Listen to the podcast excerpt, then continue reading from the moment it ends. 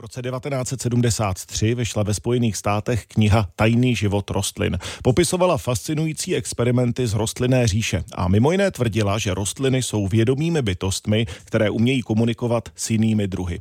Vědecká komunita tehdy knihu tvrdě odsoudila. V populární kultuře ale rostliny získaly nové místo. Experimentální hudebník Mort Garson navázal na myšlenku mezidruhové komunikace a pro rostliny dokonce složil album.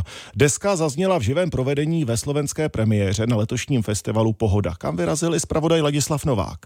Je pět hodin ráno, před hlavním pódiem se po protančené noci schromáždil překvapivě velký dav. Lidé přišli jako každý den festivalu na poslední koncert přivítat slunce, zpomalit a zrelaxovat se, než zamíří do stanů.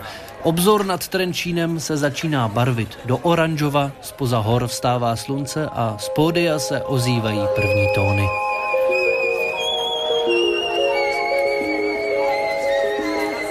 Podtitul Alba Plantázia zní Vřelá hudba pro rostliny a pro všechny, kteří je milují. Na betonové letištní ploše toho moc neroste, takže dnešní koncert bude zejména pro lidské publikum.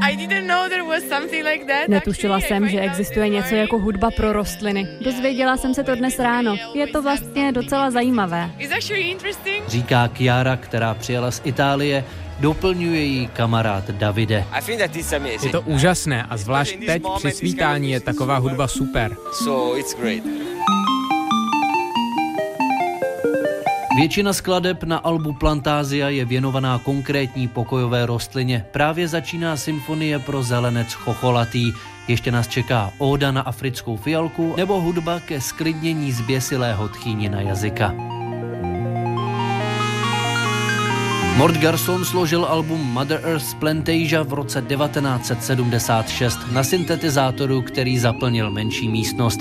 Vznik desky je spjatý s květinářstvím v Los Angeles. V obchodě ji buď prodávali nebo rozdávali k zakoupeným rostlinám. V tom se prameny různí. Album z konce 70. let o deseti skladbách doplňuje jedna nová část. Je věnovaná slunečnicím, symbolu festivalu Pohoda. Napsali ji Kristýna Smetanová a Haimony Balgavá, za kterými za moment vyrazím na pódium. Nikdy som nehrala takto skoro ráno, aspoň nie, že by to bolo koncertné prevedenie. a bolo to krásne, hlavne my sme si to veľmi užili a myslím, že tomu prispelo aj to, ako nám začalo svietiť slnko do tváre a celá taká pozitivita nového dňa. Jak se píše hudba pro rostliny? Celá táto plantázia bola myslená pre rastlinky a my už sme ju nacvičovali v čase, keď sme písali tú našu, takže už sme mali ako keby nejaký taký tu náladu uh, hudby v sebe.